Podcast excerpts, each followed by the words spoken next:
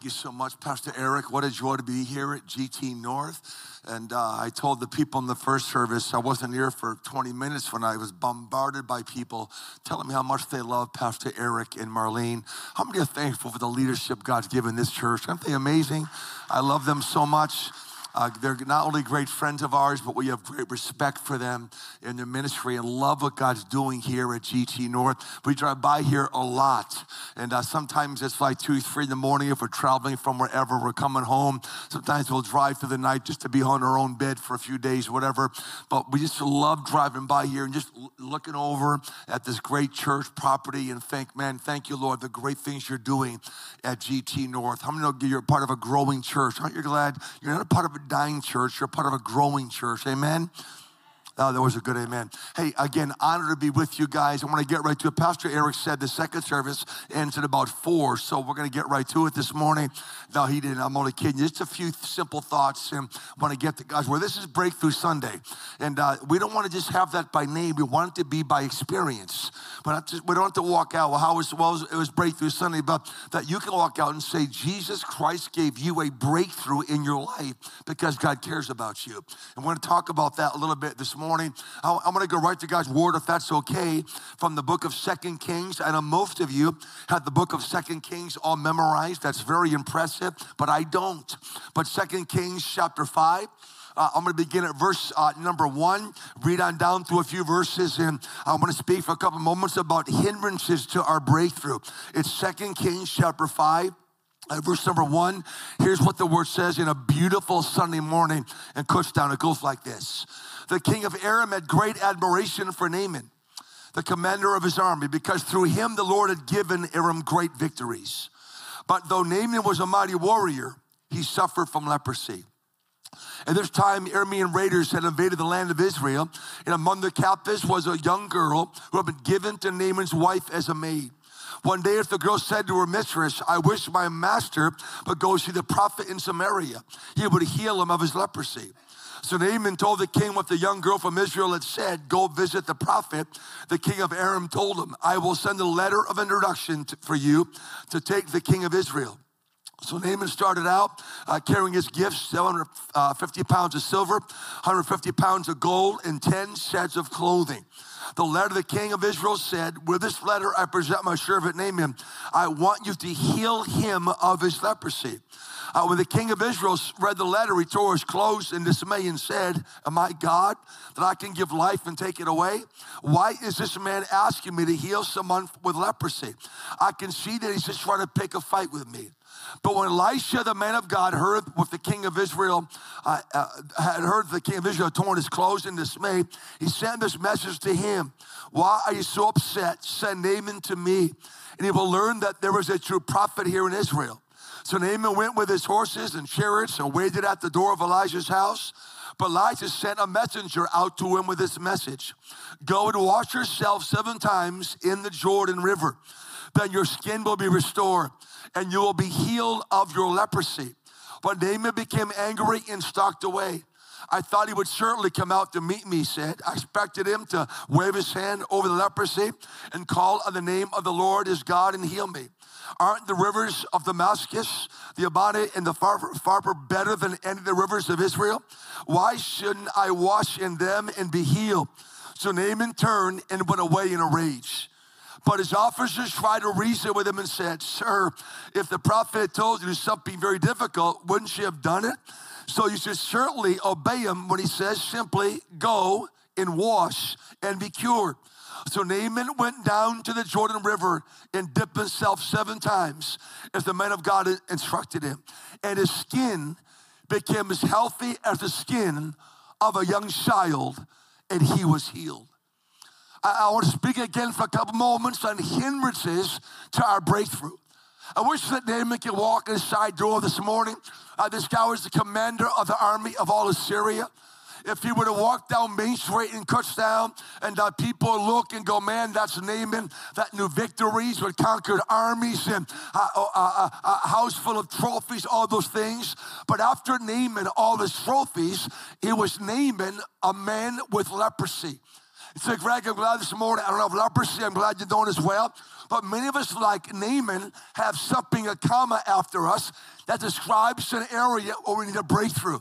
For Naaman, it was Naaman uh, was a great commander, but leprosy. For you, it may be your name, but depression or cancer or sickness or financial problems or children problems. And the list goes on and on and on. And so imagine uh, Naaman's in his house one day and his wife and, and there's a little servant girl. Now listen careful. Here's a guy named Naaman. Naaman and leprosy. This is the guy that needed a breakthrough but somebody in his house had already received a breakthrough. Uh, a servant girl who was actually captured in one of Naaman's raids.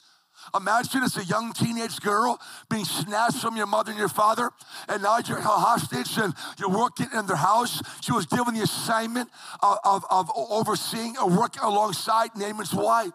And one day she's in the house and maybe mopping a floor or doing some laundry, and she knows that her master's got leprosy, and she says these words. She says, If only my master could see the prophet in Israel, I know my mouth to be healed of his leprosy. Now that's breakthrough. Here's a girl that was snatched from her family and now a hostage and, and uh, a prisoner, if you will. And she could have been angry and bitter and, and, so furious and, and even rejoicing that the one that stole her has leprosy. But instead, God gave her breakthrough a sense that God sees me and God hasn't forgotten me, and I'm here with a purpose. And so Naaman, the servant girl, she says, if only someone could take him to the prophet. And word got to Naaman about what she said. And so the king of Aram uh, heard the word of well and sent a, a, letter to the king of Israel and said, I'm sending my servant, my uh, commander Naaman, and I want you to heal him. We read it a moment ago. The king freaked out. He said, well, why am I getting this? I, I can't heal anything.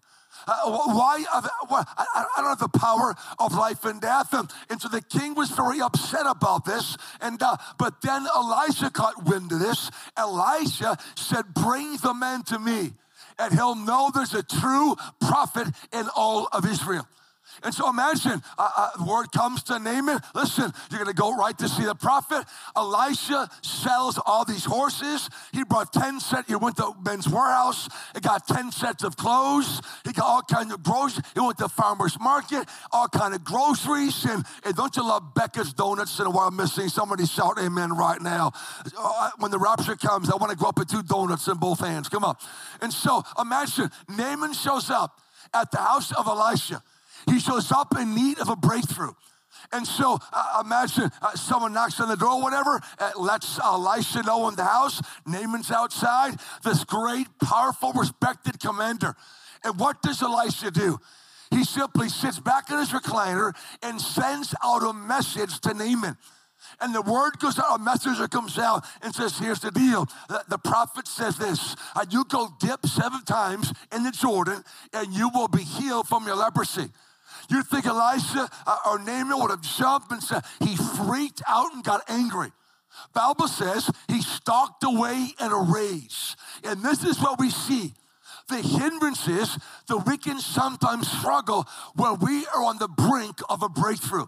And again, like Elisha, or like Naaman rather, everyone breathing in this house, God wants you to know your own breakthrough.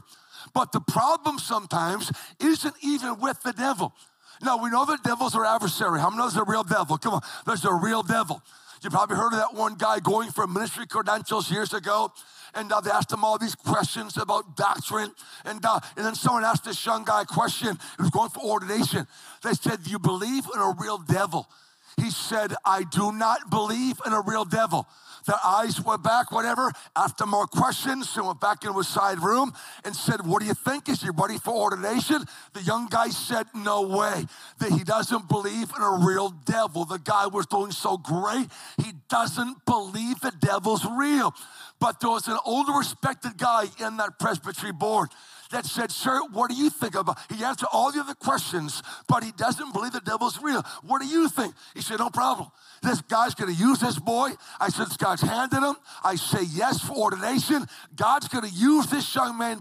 He said, How can you say this? He doesn't believe in a real devil. He said, Boys, relax. Give him six months in the ministry. I promise you, he'll change his theology. The devil is real.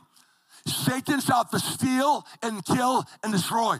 But sometimes it isn't the devil, sometimes we are our biggest enemy to ourselves. And you see that in the life of, of, of Naaman. Because when the hindrances we talk about, just simple three hindrances, that when the word came to uh, Naaman to go dip in the Jordan, you see his first hindrance, he battled the spirit of disappointment. Bible tells us when the messenger came out and said, Here's what you do you go dip in the Jordan. He was furious about this. He says, At least you're going to come out to greet me. Uh, you, you, mean he couldn't come out and like wave his hand? He thought maybe there'd be some real special kind of a wave over his leprosy or whatever. He says he couldn't show him. This guy, Naaman, uh, well, people would bow to him. People respect. He was used to honor and reverence, but he said the prophet could even and come out and greet me. And then he wants me to go dip in the Jordan River. The guy was suffering from a spirit of disappointment there could be somebody breathing in the room here this morning and say, Greg, you can preach, sweat, spit till the cows come home. I'll probably never know my miracle because I'm being held hostage by disappointment in my past. It's amazing what disappointment does to us. Maybe you're in the room and say, Greg, it's that situation that, that, that the, the miscarriage is in and, and, no children. My wife and I can relate to that. that that's our story. Maybe it's something that never happened. You're past and uh, you're believing for a miracle, and, but things haven't happened the way that you thought they would happen. That's why Proverbs 13 12 says, Hope deferred makes the heart sick, but a dream fulfilled is a tree of life. If hope's been deferred in your life, your heart is probably sick this morning. Say, Greg, I'm in the room. I love God. I love Jesus. But, but there's been some disappointment. Some things haven't happened. I thought for sure what happened. Or maybe some things happen that you never dreamed would ever happen to you. Psalm 34 18 says this The Lord is close to the brokenhearted, and he rescues those whose spirits are crushed. Spirits are often crushed when disappointment attacks the heart of a believer. Psalm 119, 116 says this the Lord, the Lord sustain me as you promise that I may live. Do not let my hope be crushed. And so, what the devil does, he wants to rob you of hope of a breakthrough by dominating your thoughts and disappointments that you've gone through. Here's what happens when someone's going through many disappointments, disappointments, if we're not careful, can condition us to never receive from God what other people may receive. And what happens to come a day like today, a breakthrough Sunday, and, and uh, we can often spiritualize this and, and say, well, you know what, my breakthrough, I need one, but it won't happen because of this, whatever. And we can look back and disappointments can hold us hostage of what God's wanting to do in our lives. There's a lot of good folks in churches who are stuck in their own dysfunction. They've allowed lack of uh, uh, maybe the victory sin, and what maybe you wanted to happen. They're holding you hostage. So now there's a fear of ever praying and asking God to do anything. And the devil's behind the disappointment.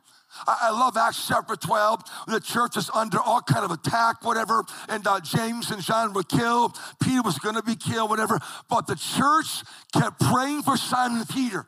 And God set Peter free from that prison. There's somebody in this house, and God, through the devil rather, through disappointments, is assaulting your prayer life. He doesn't want you to ever seek God for another breath. You'll pray for others, but now you step back and said, it can happen for others, but will never happen to me. Well, today I say in the name of Jesus, breakthrough is coming to you today in the name of Jesus. The Bible teaches about that victory, and that prayer. And Jesus teaches us about prayer in Luke chapter 18, about the persistent widow, about where to never give up. Luke 18, 1 says this. One day, Jesus told his disciples a story to show that they should always pray and never give up. Don't let disappointment cause you to give up praying. It goes on and says this There was a judge in a certain city, he said, who neither feared God or cared about people. A widow of that city came repeatedly saying, Give me justice in this dispute with my enemy. The enemy, uh, the judge ignored her for a while, but finally he said to himself, I don't fear God or care about people, but this woman is driving me crazy. I'm gonna see that she gets justice. because she's worming me out with her constant requests. Then the Lord said, Learn a lesson from this unjust judge. Even he rendered a just decision in the end. So don't think God will surely give justice to the chosen people who cry out to him day and night. Or they keep putting them off, I tell you the truth. He'll grant justice to them quickly, but when the Son of Man comes, or returns rather, how many will he find on the earth who have faith? And so the idea is this this woman's driving a judge crazy. How many got somebody in your life driving you crazy? Don't point to anybody right now. She's driving this judge crazy. And the parable teaches us, he says, Look, I don't care about God. He said, I don't even care about people. But to get her off my back, I'm going to simply give her justice to get her off my back. The idea is this not, not comparison, but contrast. That God isn't like that, church. But as you seek his face and keep on praying and keep on praying and keep on praying and keep on praying and keep on praying, you have every right to believe that your God is a good God and God always answers prayer. But don't you let disappointment rob you of seeking his face and saying, God, it hasn't happened yet but some trust in horses and some in chariots. But I'm going to keep on trusting in the name of the Lord my God. The first hindrance that battled Naaman that was going to keep him back from receiving his breakthrough was a spirit of battling disappointment. She didn't like that the prophet didn't come out. Don't let disappointment rob you another second from pursuing the presence of Christ in your life. Second thing that robbed the Naaman from his miracle or was wanting to rob him was a spirit of pride. Because once the word came out by a messenger and uh, which uh, upset him uh, all by itself the word came listen i, I want you to the prophet listen you're going to get healed. And uh, you think you'll be happy but he said you got to go dip in the jordan river. Now he said and, and that upset naaman it, it, says in scriptures how he didn't like the, the, the quality of the Damascus, he, of uh, those waters, and he wanted the Damascus rivers, maybe they were better. And to him, the Jordan would be humiliating. No, friends, I have been in the Jordan River. I'm telling you, it's dirty. I've been in it. I, uh, we water baptized folks. Matter of fact, I water baptized my mother in law in the Jordan River. I held her long, under longer than everybody else. I can promise my mother-in-law. I kept her under in the name of Jesus. In the Shadrach, Meshach, and Abednego, the 12 tribes of Israel, and, and the Jebusites, the Hittites, the Buzzardites, whatever. And I let whatever. I, listen, I've been in the, and the, the water's filthy. Matter of fact, was, I remember I went out to water baptize one of our trips to Israel, and uh, uh, we got to keep praying for Israel. Can we say a big amen? And, and, for innocent parties on both sides. But may God bless Israel. Let's leave that there. And uh, but I'm in the Jordan River, and this big old catfish. I mean, this thing could. I'm thinking this could be a reenactment of Jonah, but for me, be Jonah, be Greg, and the catfish. The thing was like bigger than I was. I'm thinking, I, I just and it, just the water, and so uh, Naaman wasn't happy. He says, Why this river? I, I, the, the waters of Damascus are better. Do you know how many folks in our churches, I, don't care what you want, miracle Sunday, break, some will never get the miracle because they're bound by a spirit of pride. And for Elisha, it wasn't enough. Listen, you're, you're going to get healed. Just, just obey. Just obey. It was, I don't like the way God's doing this. I want my miracle, but I'd never mind the river sea gave me. I, I don't want the Jordan. I simply want to be dipped in the clean, pristine waters of Damascus. And there's numbers of people today who run through the quarters of hell because they refuse, because of pride, to acknowledge the only way to salvation through the cross of Jesus Christ. For Naaman, it was, I want another river. For many other people, salvation, it's, I want another name. They say, look at, I want to, I, I, never mind the cross. That's why the Bible tells us that for those that don't believe, the cross is a stumbling block. But to those that do believe, the preaching of the cross is the power of God unto salvation. But there's some folks in Berks County that say, listen, do your deal, do whatever you want. Listen, I, I want another name. I, I, want another, we see it in our own nation, uh, the, the, the upheaval, the anger to the name of Jesus Jesus Christ. But the Bible tells us there's only one name under heaven whereby men must be saved, and that is the name of the Lord Jesus Christ, the Son of Almighty God. But Naaman says, You know what? I want my miracle, but I want it to be in the river of my choosing. there are numbers of great people in our churches who are being hindered in receiving their breakthrough physically, emotionally, spiritually, because pride has risen up in their hearts, and pride's keeping them back from all that God has. Proverbs 11, 2 says, How pride leads to disgrace, but with humility comes wisdom. I love James 4 6, how God gives grace generously. Uh, scripture says God opposes the proud, but gives grace to the humble. I love Romans 12 3, because the privilege and authority God's given me, I, I give each of you this warning. How about this? How this for advice? Don't think you're better than you really are. How's that for some blunt advice? He's saying, don't think you're better than you actually are. Be honest in your evaluation of yourselves, measuring yourselves by the faith that God's given you. And this is an example of somebody that battled pride. In Second Chronicles chapter 32 at 24, it says this about that time Hezekiah became deathly ill. He prayed to the Lord who healed him and gave him a miraculous sign. But Hezekiah did not respond appropriately to the kindness shown him. And he became proud. So the Lord's anger came against him and against Judah in Jerusalem. Then Hezekiah humbled himself and repented of his pride, as did the people of Jerusalem.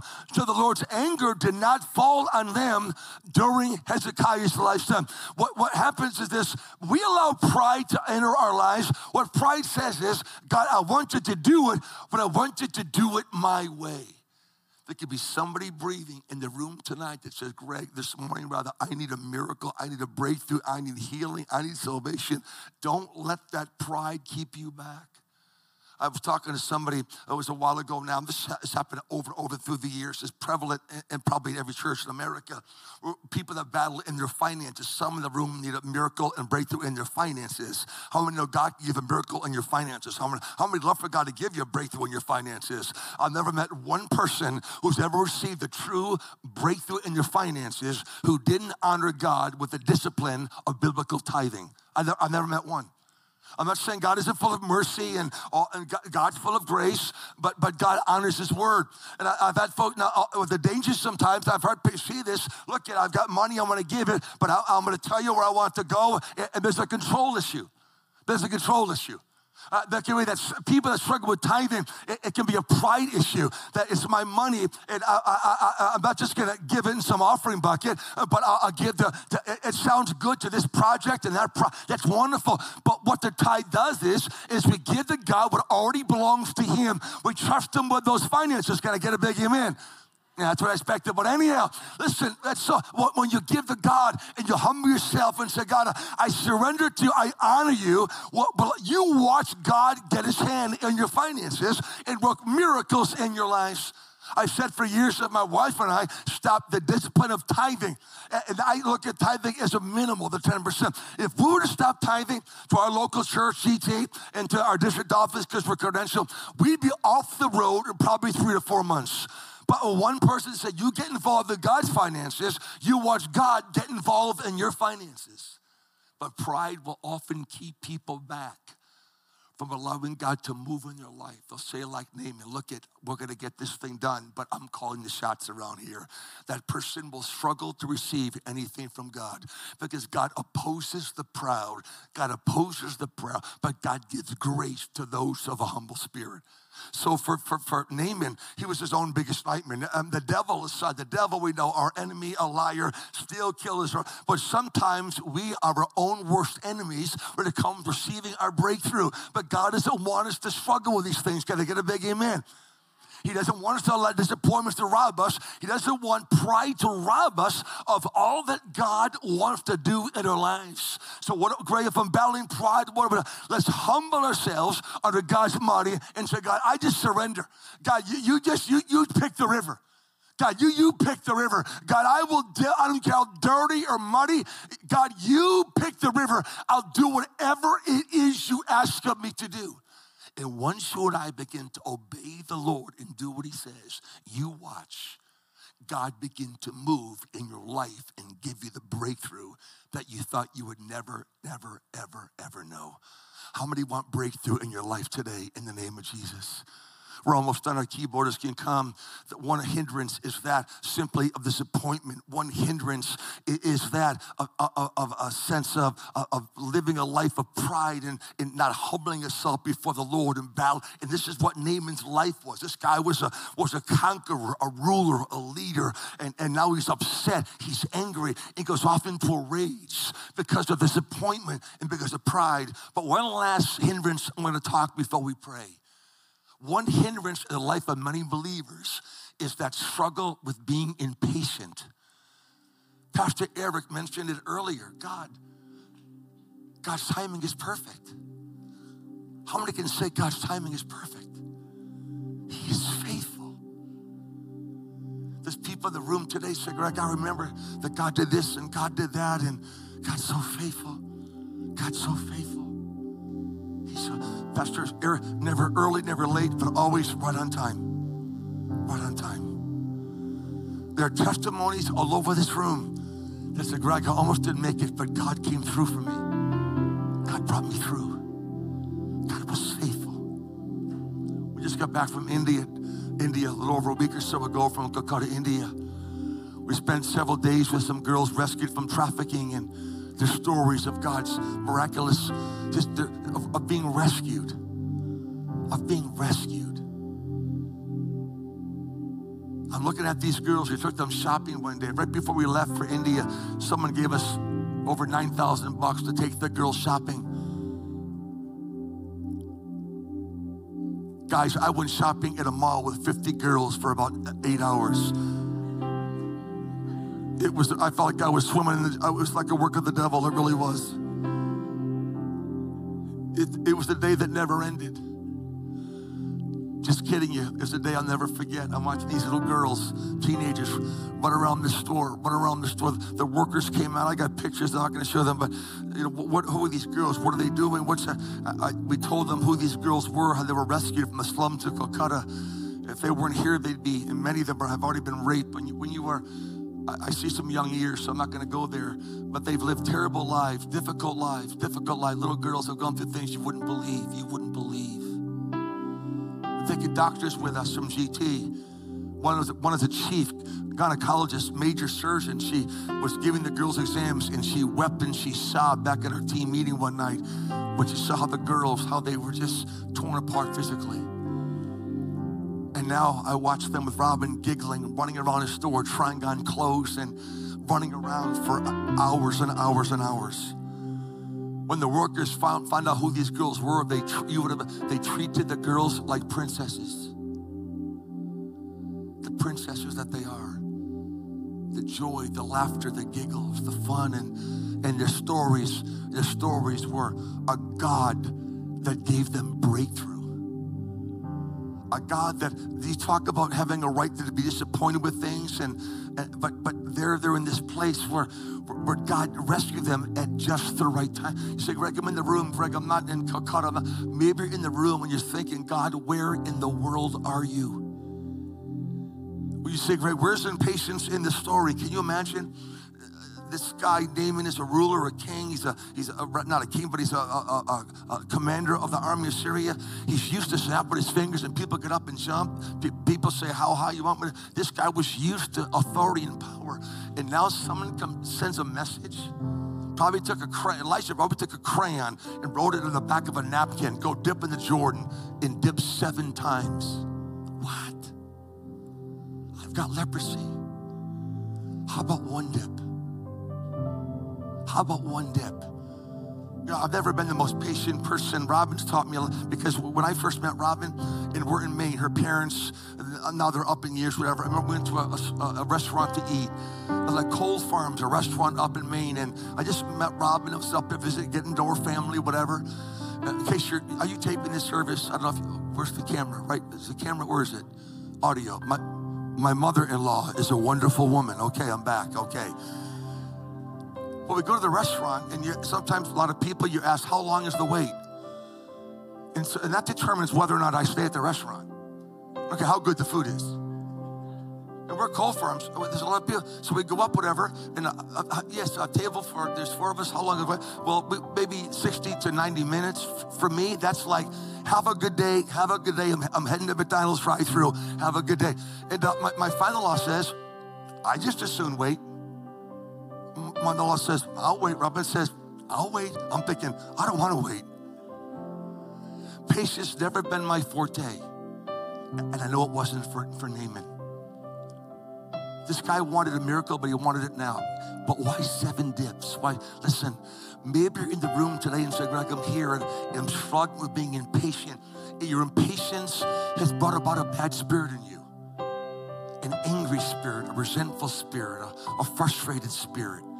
It's affected your worship, affected your service, affected your, your faithfulness affected your, your giving, affected your uh, the, the being steadfast and consistent. Maybe you're in the room and say, Greg, look at preach sweat spit, but look at I've been praying for a, a, lot, a lot of years. It hasn't happened yet. Read Hebrews 11 and 12. A people in the hall of faith, many of them believe before their answers were ever, ever coming to pass. Faith, my friend, is trusting God even when you can't figure out all the details. One example of how important patience and patience is is in Exodus 32 when, when Moses was on the top of Mount Sinai and God was speaking to Moses.